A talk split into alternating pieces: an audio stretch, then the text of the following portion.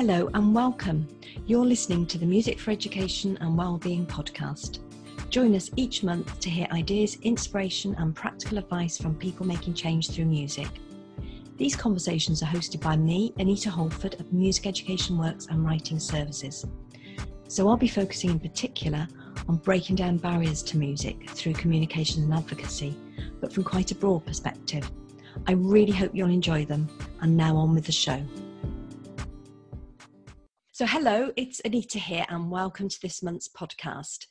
In this episode, I'm talking with Simon Glenister, who is Director of Noise Solution, which is a social enterprise based in Bury St Edmunds, and it provides one to one music mentoring programs using music technology for young people in challenging circumstances.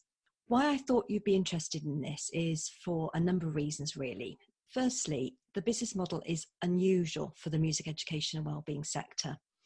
Noise Solution isn't a charity, it's never fundraised or received music or education funding.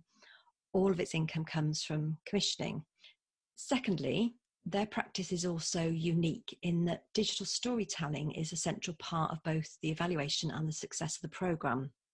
And then I think, thirdly, they've developed a really robust evaluation model that's proving that their model really works. And they've also won stacks of awards and big commissions from the public sector. So, welcome, Simon, and thank you for agreeing to chat today. It's really great to be talking to you on the podcast. Thank you very much. Pleasure to be here. Great.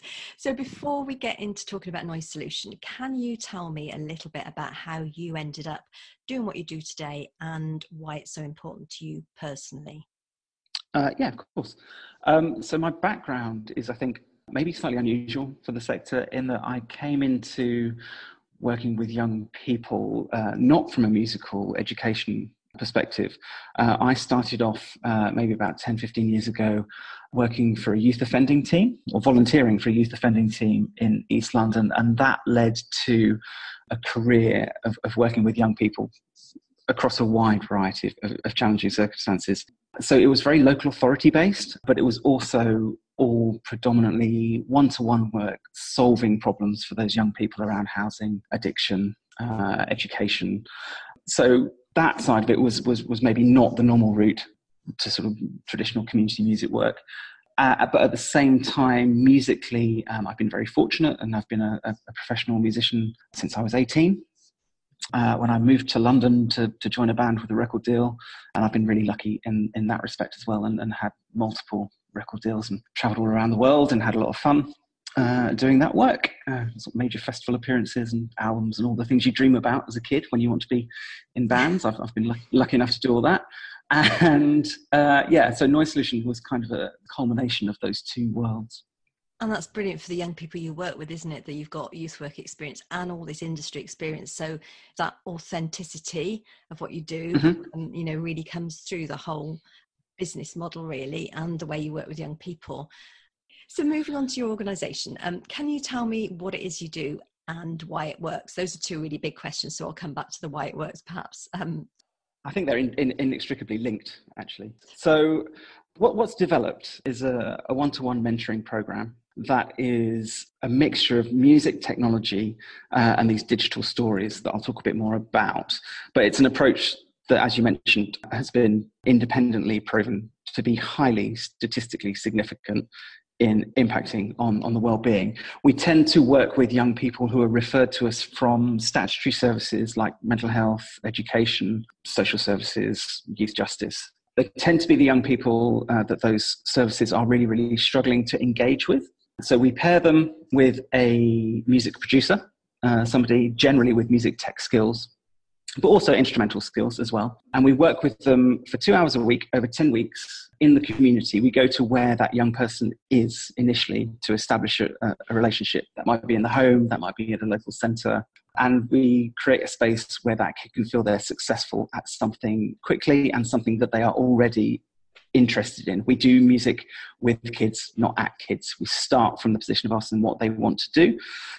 I think what we do, which is slightly different, is that it's, it doesn't just end there as a, a mentoring program where something good happens in a room somewhere else. Uh, what we've also done is to build our own bespoke social media platform that captures the successes that happen, the highlights of the good things that happen in, in those sessions as the young person realizes that they can throw some beats together or create a piece of music that's theirs, that, that is aligned with the music that they're interested in listening to themselves.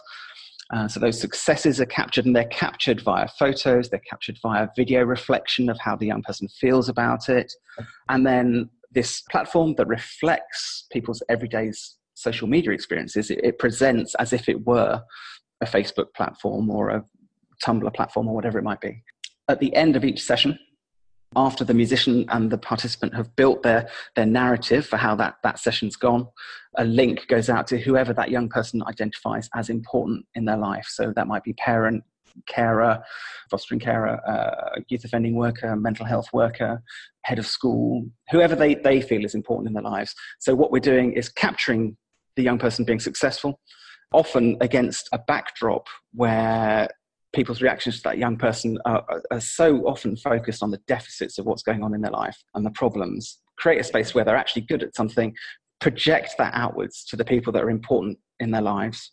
Um, and then because it presents in a social media format, the people that are important in their lives are able to comment and interact with that positive narrative as well. And I'll talk a, a bit about why we think that works in a minute. But the, the nub of it is it's, it's making somebody feel good at something quickly capturing it and sharing it with people that are important to that person you're working with.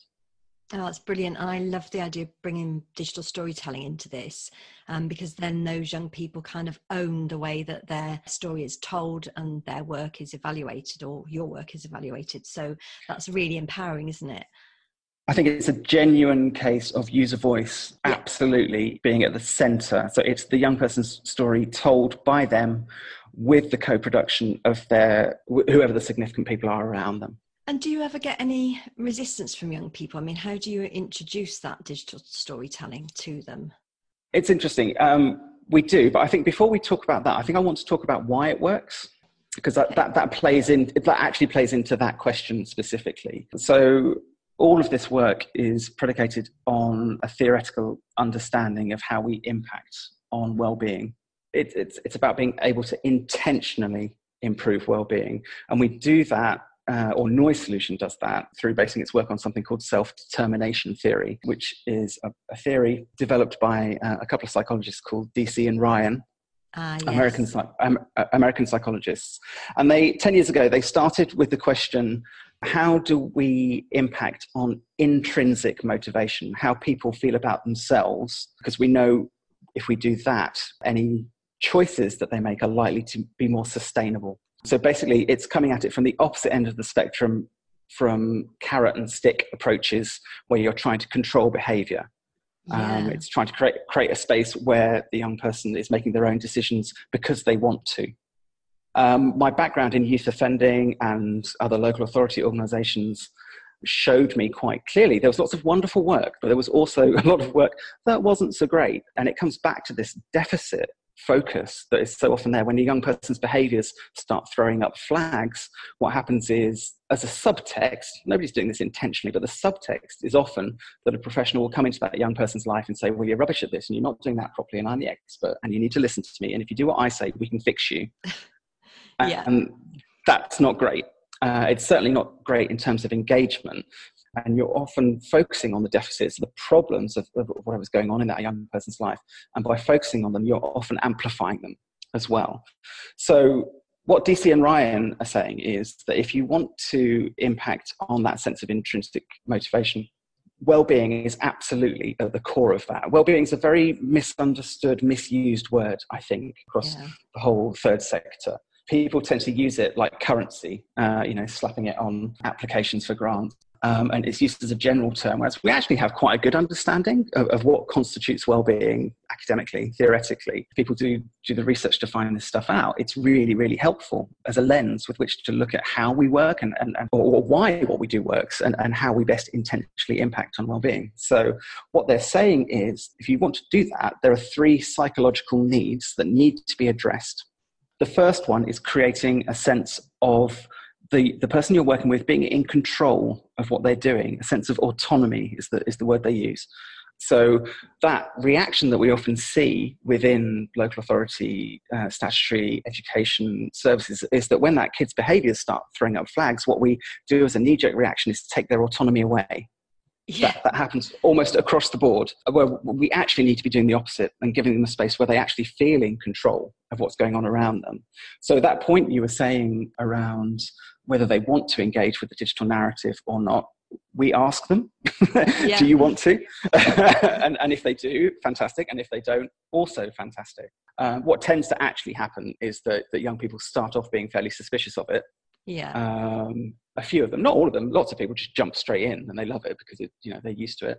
Uh, but some are slightly suspicious. But as they, you create a space where they feel more competent being good at something, then they're more ready to capture that and share that. And it tends to grow. It, it, it's often quite a linear curve of not engaging fully and then really, really engaging with it as the process goes on. So, coming back to those psychological needs that Deci and Ryan identified, autonomy is the first of three. The second one is a sense of competency, feeling that we are good at something.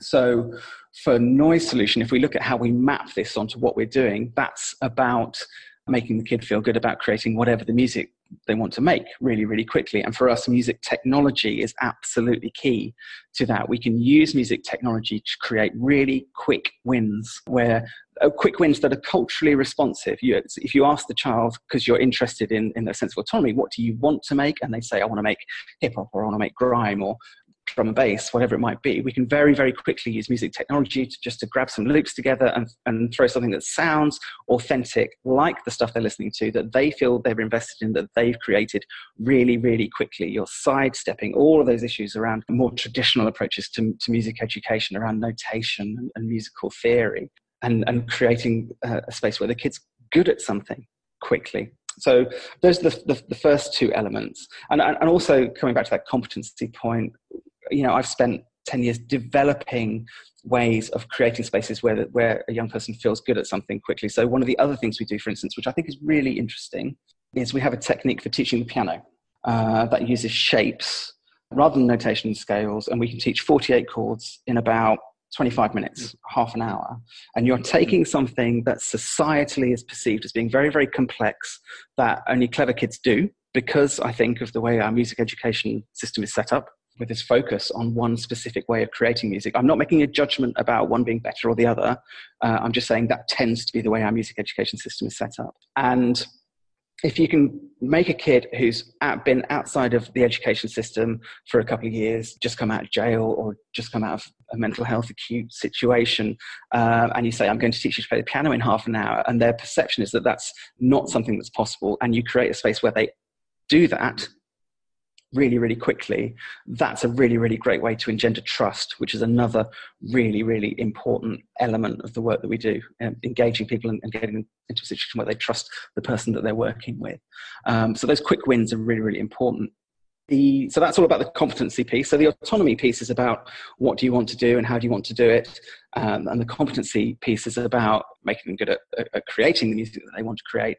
The third psychological need that Deci and Ryan identify is relatedness, which is you know a sense of connectedness to, to, other people, how we function in circles around us, and that for us is where the digital story steps in, because lots of the people we work with are very marginalised, isolated, outside of mainstream education, uh, struggling with anxiety or depression or or any number uh, of issues. So the the digital story allows us to create a space where that young person is proud of what they're doing and it enables us for them for them to tell their story and connect with the people important in their life to demonstrate that they're being good at something and, and, and create that sense of relatedness with those people around something that's positive based rather than deficit based.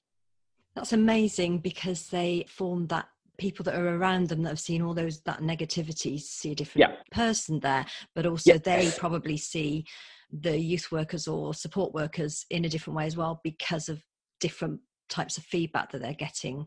I, I did a, I did nine hours of uh, thematically analysed interviews with participants and their professional key workers and their family.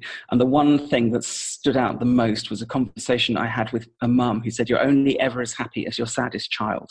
Oh. which is which is so obvious, and I may have cried oh, at that point. But if you think about that, what's actually happening there, if if if we go back to that often deficit focused approach, your all the messaging around that young person is about problems.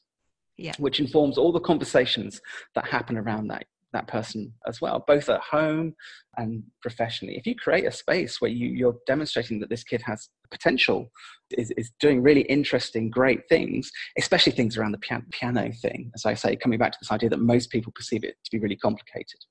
So if you're creating that narrative that is because of the ability of social media to reach into people's homes and the, the empathetic power of video to connect with people, if this kid's coming in and, and he starts talking about how it feels to suddenly be able to play the piano or the, the banging drum and bass track that he's just made that he's really, really proud of or she's proud of, and the parents are seeing that, that absolutely changes the dynamic of the conversations allowing a bridge in around a positive focus. And yeah, the ripples that that occasion um, are a very, very significant part of the work. And that's quite striking that you've got a way to involve the family in that way, talking not only with the young person, but also with the professionals. It's like the team around the child thing that used to be part of this type of work. And in the music education and community music, we, we kind of often say, oh, you know, if only we had a connection with the family. And it's a case of grabbing people at the beginning or the end of a session sometimes, and that even that isn't possible. So this sure. just makes it so possible, doesn't it? It, it does that, but it, it serves so many other purposes as well.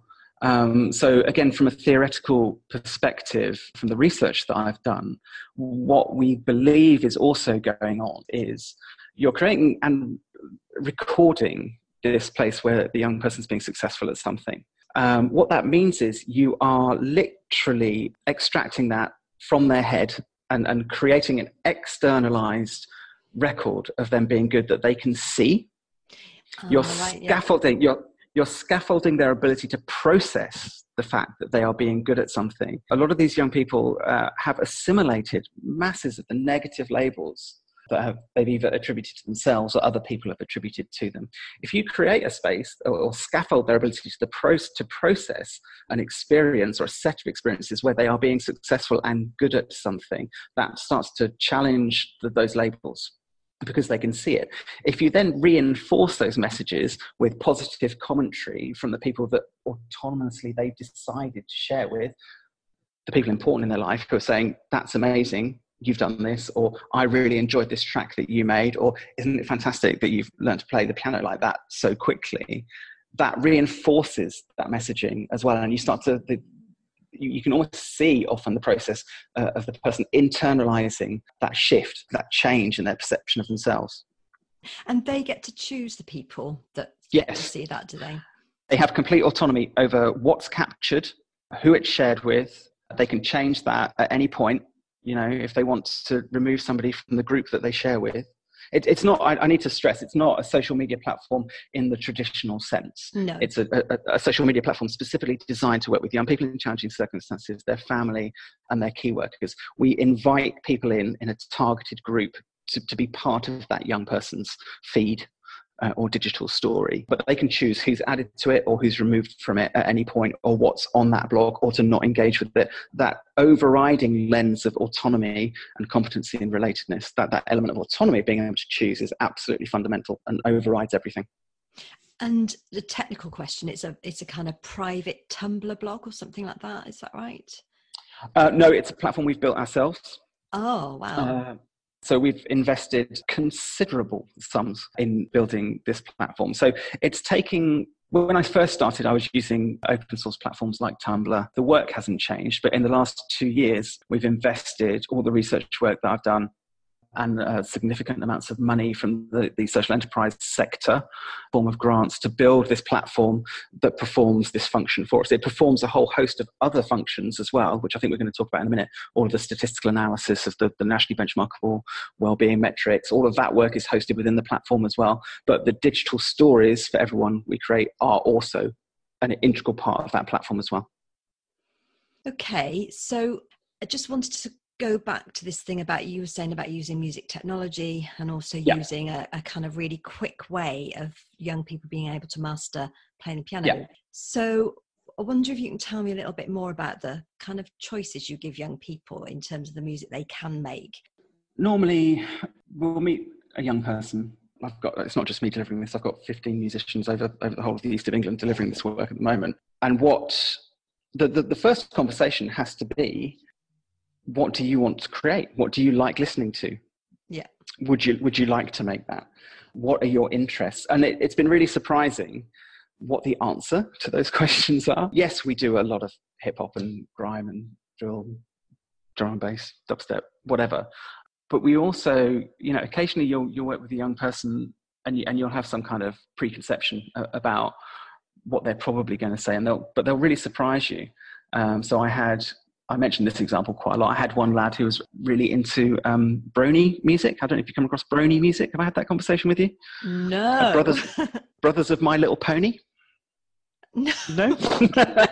oh my god. Okay. Yeah, really interesting. It's, it's, fascin- it's fascinating. Uh, so they tend to be, and I don't want to generalize too much, young men on often on the autistic spectrum, and it, it seems to be a sort of form of uh, continuation on from things like Thomas the Tank Engine but a more sort of teenage version with with a sense of irony thrown in, and it, it seems to be being used within that community, that sort of youth almost subgenre as, as a moral roadmap because everything's very clear about what's right and wrong. That uh. seems to be what's what's going on with it. Uh, but the music is predominantly sort of American pop punk stuff, but about unicorns. But just as an example, though, so that young man uh, wasn't coming out of his bedroom at all, uh, wasn't engaging, and hadn't been for months and months and months. And we engaged him through first connecting with him through the digital platform. Before we'd even met him showing him some of the mu- some of the, some videos of some of the stuff we were doing around music tech. At that time, we were quite interested in music sensors and, and using movement sensors to create music as another quick bridge to, to creating stuff. So I sent him some videos about that stuff that we were doing, and that piqued his interest because he was quite techy as well. And then he told us about the Brony stuff, and then we started giving him production knowledge around creating or recording using the software, which he then used to create podcasts and radio broadcasts for Brony organizations all over the world. Amazing. Uh, and, but within three or four weeks, he was coming out to a recording studio and he, he did a, a level one qualification, then a level two qualification, and we, we see that transformative stuff happen all the time. It doesn't happen for everybody. I, I don't want to say that this is the one and only way uh, to, to, work with kids. It obviously isn't. This is just to paraphrase a, a, colleague of mine. It's a way, not the way. So picking up on that, music tech is obviously the, the kind of main tool you use. Music tech isn't just one instrument, is it? You know, I think often people don't realize that music tech opens up a whole world of music and genres and instruments. But just one wanted to give you the opportunity to sort of talk about why music tech is important and why although you're saying about um, mastery and fast mastery why also music tech is important as a quality method of making music? Yeah i struggle to understand why people have issues with with music technology. I know they do but anyone who, who who's saying that in some form or way suspicious of music technology has almost every part of their, their, their musical experience has been touched by music technology. It's an integral part of our lives. Um, it, it's fundamental. Uh, and it's not given the, the, credence that it, that it should be given. When we talk about music technology, we're not often within music education context. Music technology is, is, is often talked about as something that improves accessibility, uh, but that, that's not really where we're coming at it from. We're talking about using the tools that are used in, in recording studios, but are equally used by kids in their bedrooms up and down the country constantly. The, the, the, recent youth music report about the, the sort of plummeting uptake for, for, for music within schools equally balances that with, with, it, with the huge uptake of music technology uh, by young people, self-directed, the move towards self-directed learning, that the access that YouTube gives these young people is phenomenal. Uh, we ha- literally have the world's experts at our fingertips or these young, young people do. What, what we fail often, I think, to teach is the critical skills to evaluate what's placed in front of them. But music technology it runs through our whole lives. Uh, the thing that really makes it work for me is the cultural responsiveness of it. So I can be working with a young person and immediately become a conduit for them to create the music that they want to create, whatever that is. And that's massively powerful. And I think a lot of the criticism often comes from fear or a lack of understanding. Um, I've been in a lot of conversations where people have not intentionally, but but have music shamed me yeah, for yeah. the fact that I am not in any way, shape, or form interested in opera or Western classical music. I've tried; it's just not my thing. I, I, it, but what I find often is that when I have those conversations with people, they start talking about quality, yeah. and and that irritates me because it's it's a lack of understanding of the depth with which you have to immerse yourself to uh, or to, to gain any mastery over, over music technology you have to put an equal amount of work into understanding how a recording studio works how parallel compression works how eq works how the, the music studio is a, a clash of physics and art in equal measure. Uh, and yeah we can all get quick results really really quickly that are very basic in the same way i could if i was just going to learn dcg on a guitar or a 4-4 on a drum kit. But to get mastery, that is a lifelong journey in the same way that being able to play classical music is a 20-year exercise in perfection. They're equally demanding of people's time, energy, and, and intellect. Interesting. Yeah, I think often the judgment with music technology are about kind of musicality and then also as you said the critical judgment and the reflection and i guess because you're creating a trusting relationship with that young person you're able to have all sorts of conversations about musicality and reflecting on yeah. what you what they're playing and what they're listening and i know that youth music on their podcast recently were talking about hip hop music education and the challenge of working with young people who want to create music which might not be very positive and the mm-hmm. balance mm-hmm. they have to have between encouraging that young person to express what they feel and express what their lives are about, but yeah. not glorifying certain attitudes. Um, yeah, absolutely. And, and, we have those situations as well, often. But because the work is predicated on, on that idea of, of autonomy, we will always start from a position of you can create whatever music you want. That doesn't mean I'm not going to challenge you about what you're saying. You need to be able to justify it but you, you can't start a relationship of trust with somebody facing a whole host of challenges where behaviors are an issue by starting by taking their autonomy away. It just doesn't work. What we consistently see is when we give kids that sense of autonomy and put them through a process where they start to feel competent and reflect on that, that the matter of what they, the subject matter of what they're talking about changes over time. And that happens all the time. There's often you know the sense of i'm making this because that's what my mates listen to or i'm making this because it's i'm going to see how far i can push your boundaries. But once you've actually established a relationship and, and start having those conversations from a place of trust where you say well start let's start writing something ab- about what your experiences were or what your experiences are now or what you wish your experiences to be in the future and then it becomes a really powerful vehicle for self-reflection and you also don't just stop at the kind of end of the 10 weeks, do you? you? You're looking with that young person about how they want to carry on afterwards, aren't you? So there's a legacy there. Yes, within every session, I said so the music and the participant put together the digital story and they create the music, and that's all about a space where they're having fun doing that. But it, it's not always smooth sailing, obviously. The, the digital story is a positive, pro biased narrative that we're putting together. The musician at the end of that session also has additional time paid, uh, whereby they're, they're getting that digital story out to everybody, but they're also writing a short report that goes back to the referring professional about what actually happened in the session.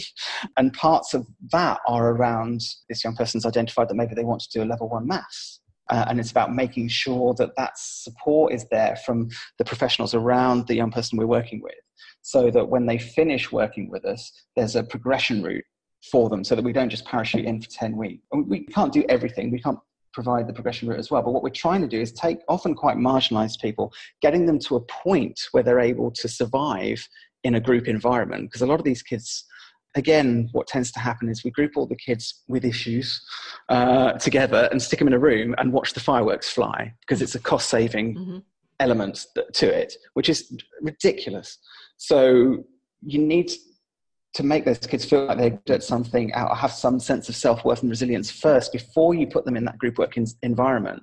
This is almost kind of the, the reason for me doing this. I was, I was, when I was working for an organization called Connections, I was continually having young people put in my caseload who'd just come out of prison or youth offending institute, and people were saying, right, great, well, we'll stick you in a college for you to start doing a bunch of, uh, I don't know, level one qualifications. And invariably, it just wouldn't work because their coping mechanisms won't fit into that environment um, unless you address how they feel about themselves first. You need to make them feel that they've got something to offer. So, yeah, it, I can't understate how, how important it is, yeah, to, to impact on how people feel about themselves first. It's the number one thing to work on. And, and, and I think music is the perfect conduit for that. And actually picking up on that autonomy, competency, and relatedness, it's interesting that we don't talk more about those three things in relation to well-being. You hear echoes of it across all sorts of different conversations. And it, it's a psychological theory that has remained fairly siloed, I think, but is starting to break out. It's being used within business organizations, being used in education, sports sciences. It is starting to spread. I'm just about to, i have just written a paper with Phil Mullen about self-determination theory, the history of that within community music, and, and using noise solution as a self-determination informed intervention that we're going to go and present at their international conference uh, next week actually oh, uh, in brilliant. Holland. So it, it, it is starting to happen. It hasn't been there has been a massive uptake within community music or in formal music approaches or even formal music approaches. But the more this is a, as a model, as ends with which to look at what we're doing, it just makes so much sense. Yeah. You, when you start when you start listening out for it, and, and you start to talk to people about their organizations, whatever those organizations might be doing, you can pick out the elements. Mm, interesting. So that was leading on to me asking about your evaluation. And I'm interested in knowing are those three things, how are they linked with your evaluation? And do you want to just sort of tell me a little bit more about how you evaluate? You sure. need to mention that you've got a a Master of Education now, um, looking at stakeholder perceptions of noise solutions practices and, and give some really, uh-huh. really robust evidence of the impact you've made. And also, you've had a Cabinet Office Impact Readiness Fund report as well prior to that. So you've got some really strong reports, and your ongoing evaluation process is really interesting. So, yeah, tell me a bit about that.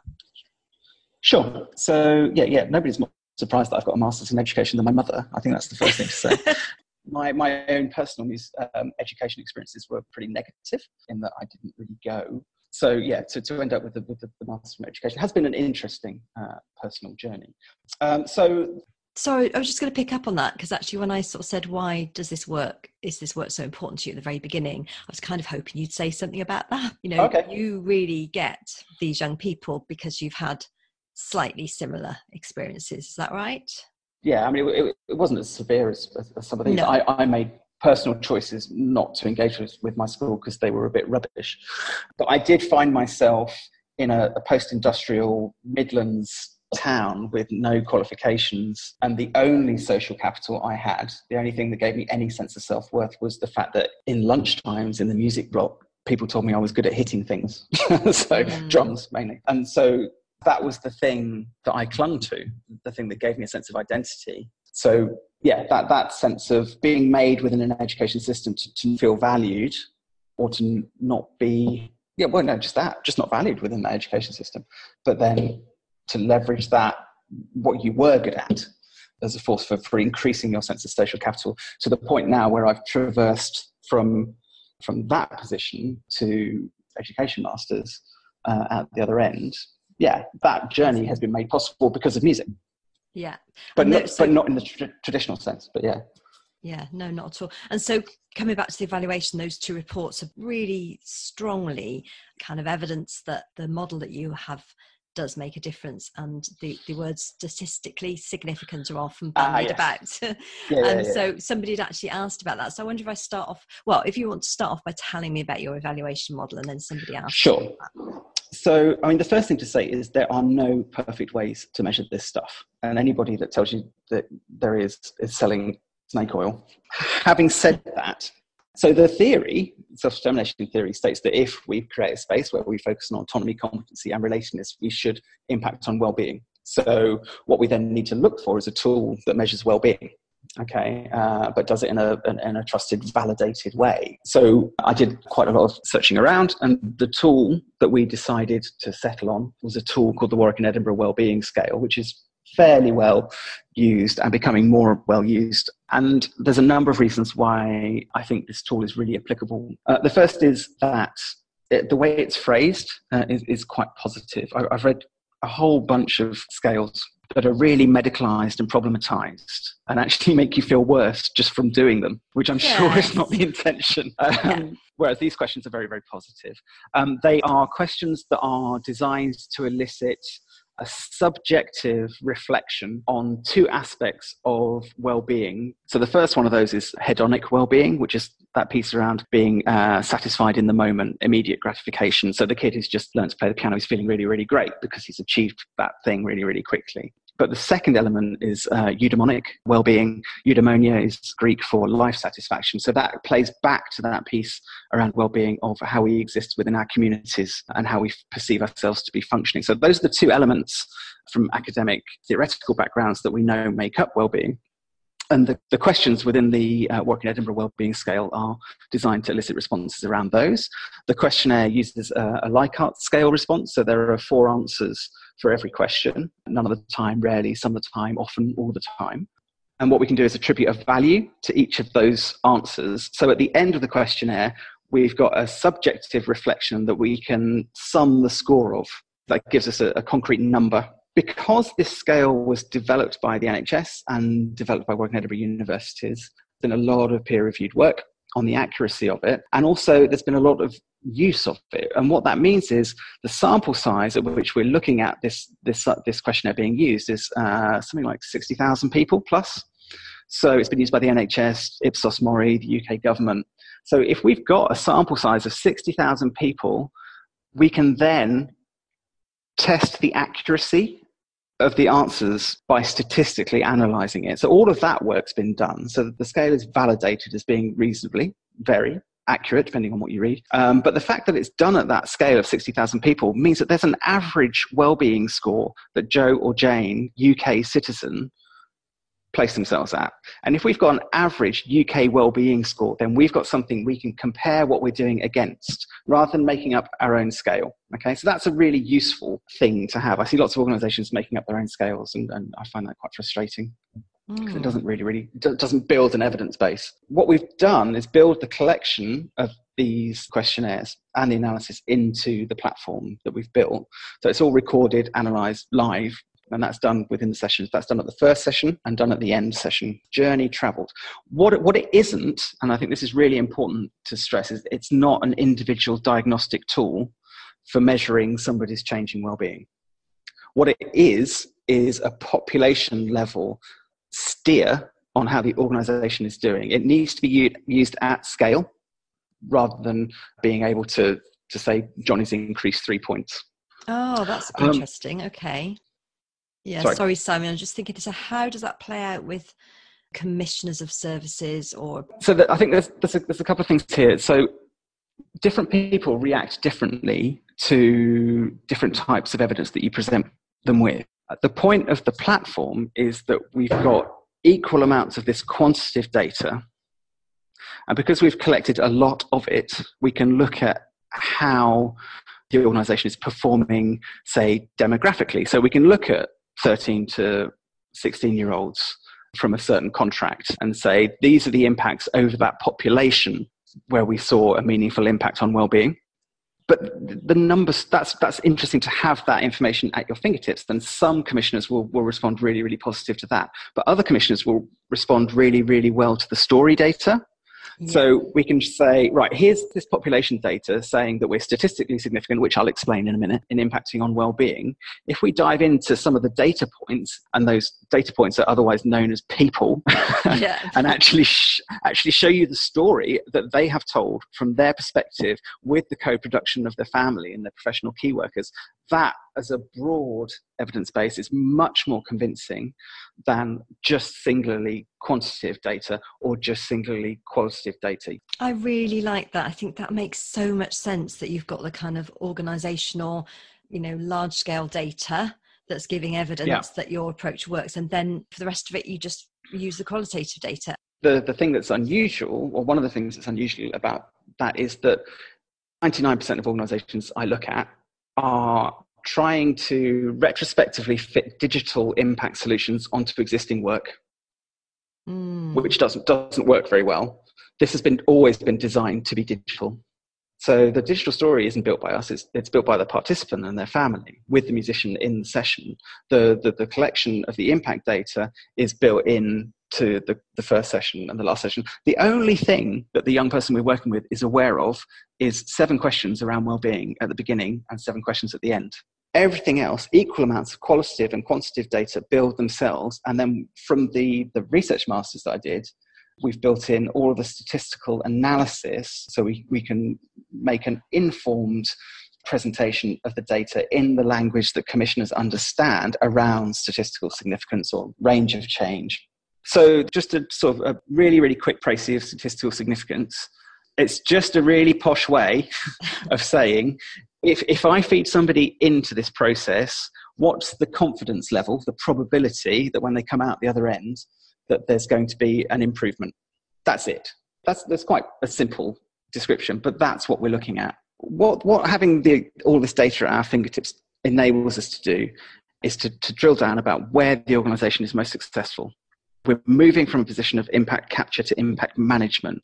We can say, for instance, if I'm in a meeting with a commissioner who has a finite amount of resources, I can very confidently say, if you want to invest those resources in the most targeted way, our data tells us that we are most impactful with 16 to 24 year olds. Actually, uh, we're twice as impactful on the, impacting on the well-being of young women than we are with young men. So our sweet spot is 16 to 24 year old young women. That's where you should be placing any resource you want to give us.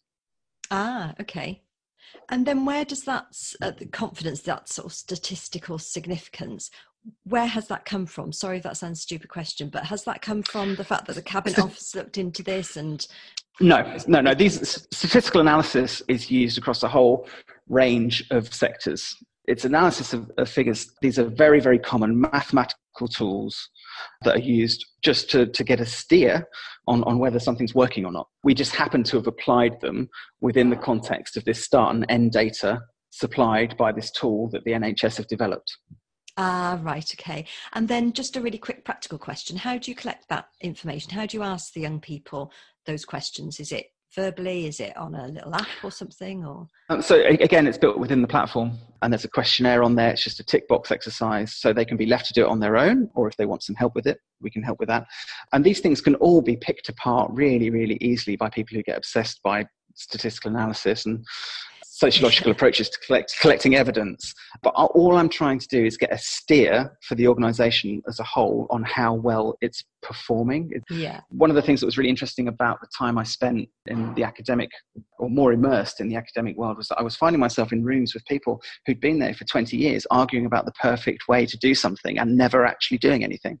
So and I'm not saying that work's not important. It is, obviously. But I'm a practitioner. I, I want practical answers to how I can solve problems yeah. for the work that we're doing. And, and so that's how we've applied that work. Absolutely. I should say that the statistically significant question came from Plymouth Music Zone. Another question that was on, on social media is Nell Farrelly, who's an evaluation expert, asks I'm interested in data collection implications and particularly data sharing arrangements of working on NHS commissioned work. Have you encountered issues which have been difficult to navigate? No, is the short answer. Ah. I think because we have such a good grasp uh, and an ability to present the data and an understanding of why we think that data works, we're able to control the narrative. I've been quite surprised at conversations I've, I've had with commissioners and the amount of times they've said, well, this is far more sophisticated than what we're used to seeing. We're used to just getting a few qualitative case studies. Um, and is that from the arts or just generally from other interventions as well? Generally. Because we can, we, we can control that narrative and obviously this is with the full caveat that all of our policies uh, are in place. We've thought really really carefully about the impact and the ethics of, of what we do. And the share the platform is is very very specific about who it will let see files and only certain URL addresses will enable you to play any videos that we create. There's a whole bunch of stuff behind the scenes that we've done to reassure quite risk averse organizations that the work is safe. Um, so, with all that in mind, we haven't actually had any issues really because it, it, hasn't really really come up we get the consent of the, the commissioning organization to do the work and every time a young person logs in there's a, a small splash screen saying are you happy for us to do this the parents are aware of what's going on um, so yeah no it hasn't just hasn't been an issue Okay, that's really interesting. Moving on, I wanted to come on to commissioners in terms of communications and sales, I guess. So you're not a charity and you only work on commissions, is that right? Well, it's, yeah, so we haven't used any grant funding for any of the delivery work that we've done in the uh, last yeah. 10 years. But it's been, it's been a social, it's a social enterprise.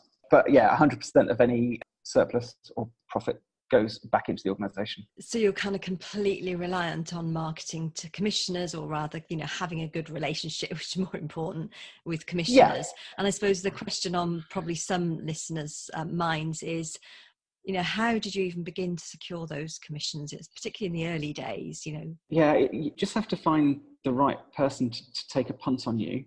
So in the early days i'd already spent uh, a considerable number of years working within this environment so I, I did have some contacts, and that definitely helped. But what was more impactful was the ability to show what we were doing was working.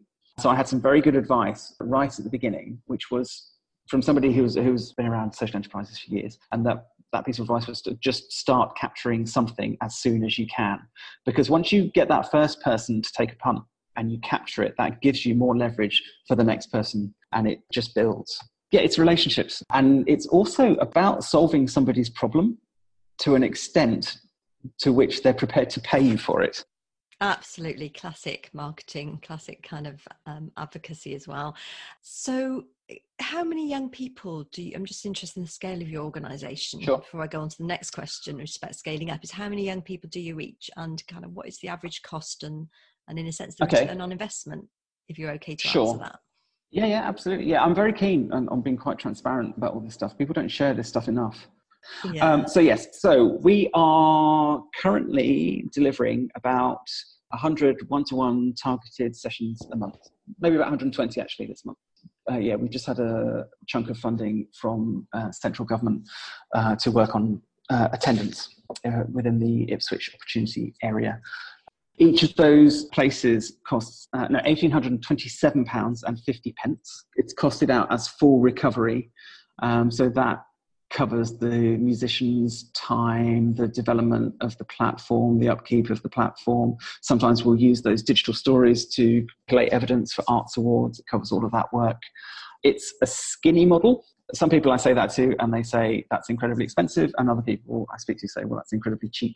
It, yeah, it, some of that money also includes um, high studios as well. So, because yeah, I, am not sure if I said at the beginning that the first five weeks at home and the second five weeks within a recording studio uh, as well. It, it's it's about the same price as a plumber, right? it's, yeah. We've just done an eight month piece of work with a Cambridge pharma data company who put a team of five people on a social return on investment project looking at the work. We gave them a very strict brief that we wanted it to be really, really tight and to only claim anything that we could actually prove. So we were very, very clear that it had to be attributable and that the projection couldn't be way into the future at all. I think it's just based on a year. So what we found, the social return investment figure was £2.20 for every pound spent.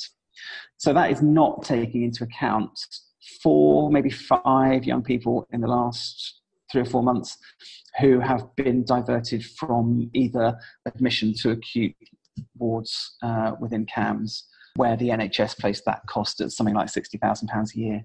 Um, so we're not counting that stuff. We, we could claim it, but we're not because it's something that didn't happen. So yeah, it's it's doesn't sound like a huge figure. I mean, it's 120% return, so you know it's not, it's not too bad. Uh, and one of the things we actually want to do as well. So we within the platform, we're going to build that cost projection saving stuff into the platform as well. So you've got these digital stories, population well-being level, and potential cost savings again, it's not a perfect exact science, but it's there as a steer.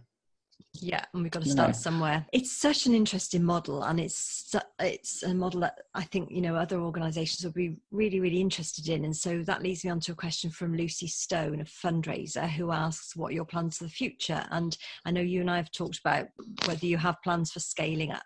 I think the current climate for, for organisations that are predominantly funded by either education or local authority or NHS is incredibly difficult and getting harder. So that commissioning landscape is, is really, really tough. I think we're okay because we are able to control this narrative around the impact of what we're doing.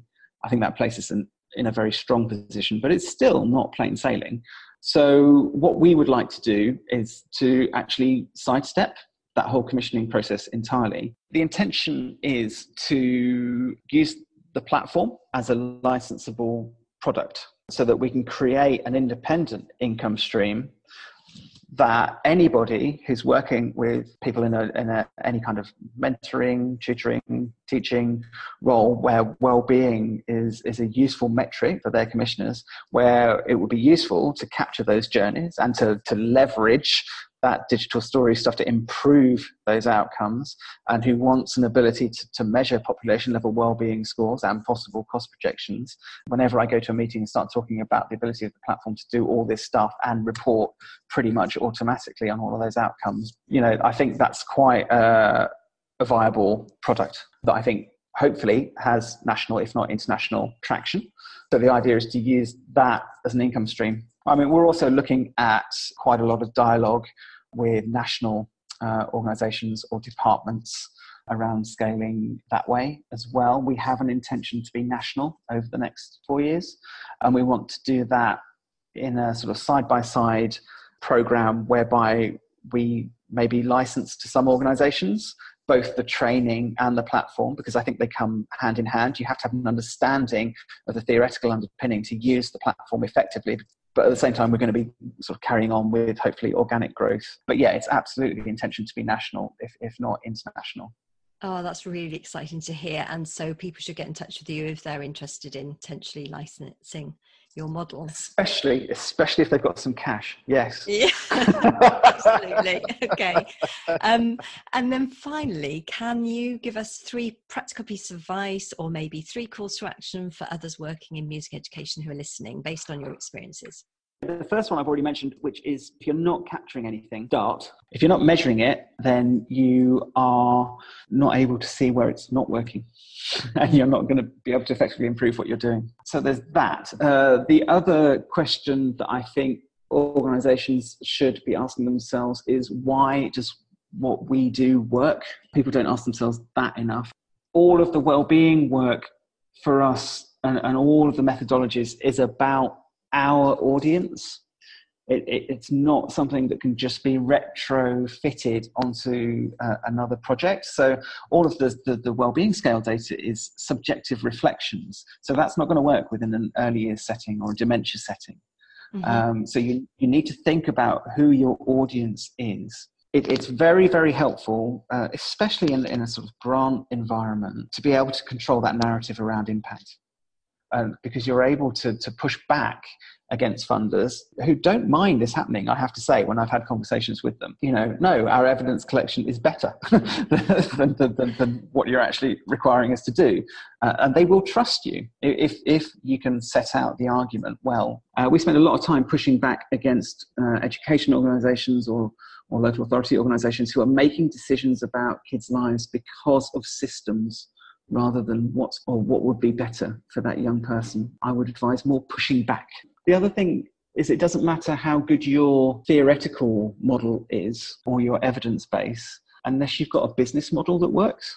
And that seems to stand us in good stead. We had some good news this week in that we were ranked in the top 100 social UK enterprises in performance by NatWest. Those are the kinds of things that are really, really nice in terms of providing social proof uh, when you're talking to those larger organizations. Congratulations on that. That's absolutely fantastic achievement. Thank and you. thank you so much for talking to me. It's always great to talk to you, and I never have enough time to talk to you. So um, thanks for coming on the show. Um, and I'm sure you've sparked lots of ideas and further conversations among listeners to this show. So if you want to read more about Noise Solution, I'll share the link to their website and their evaluation studies in the show notes. And if you have any questions or anything you'd like to share, do comment online on Twitter or LinkedIn. And of course, do get in touch with Simon. Thanks very much. Thank you.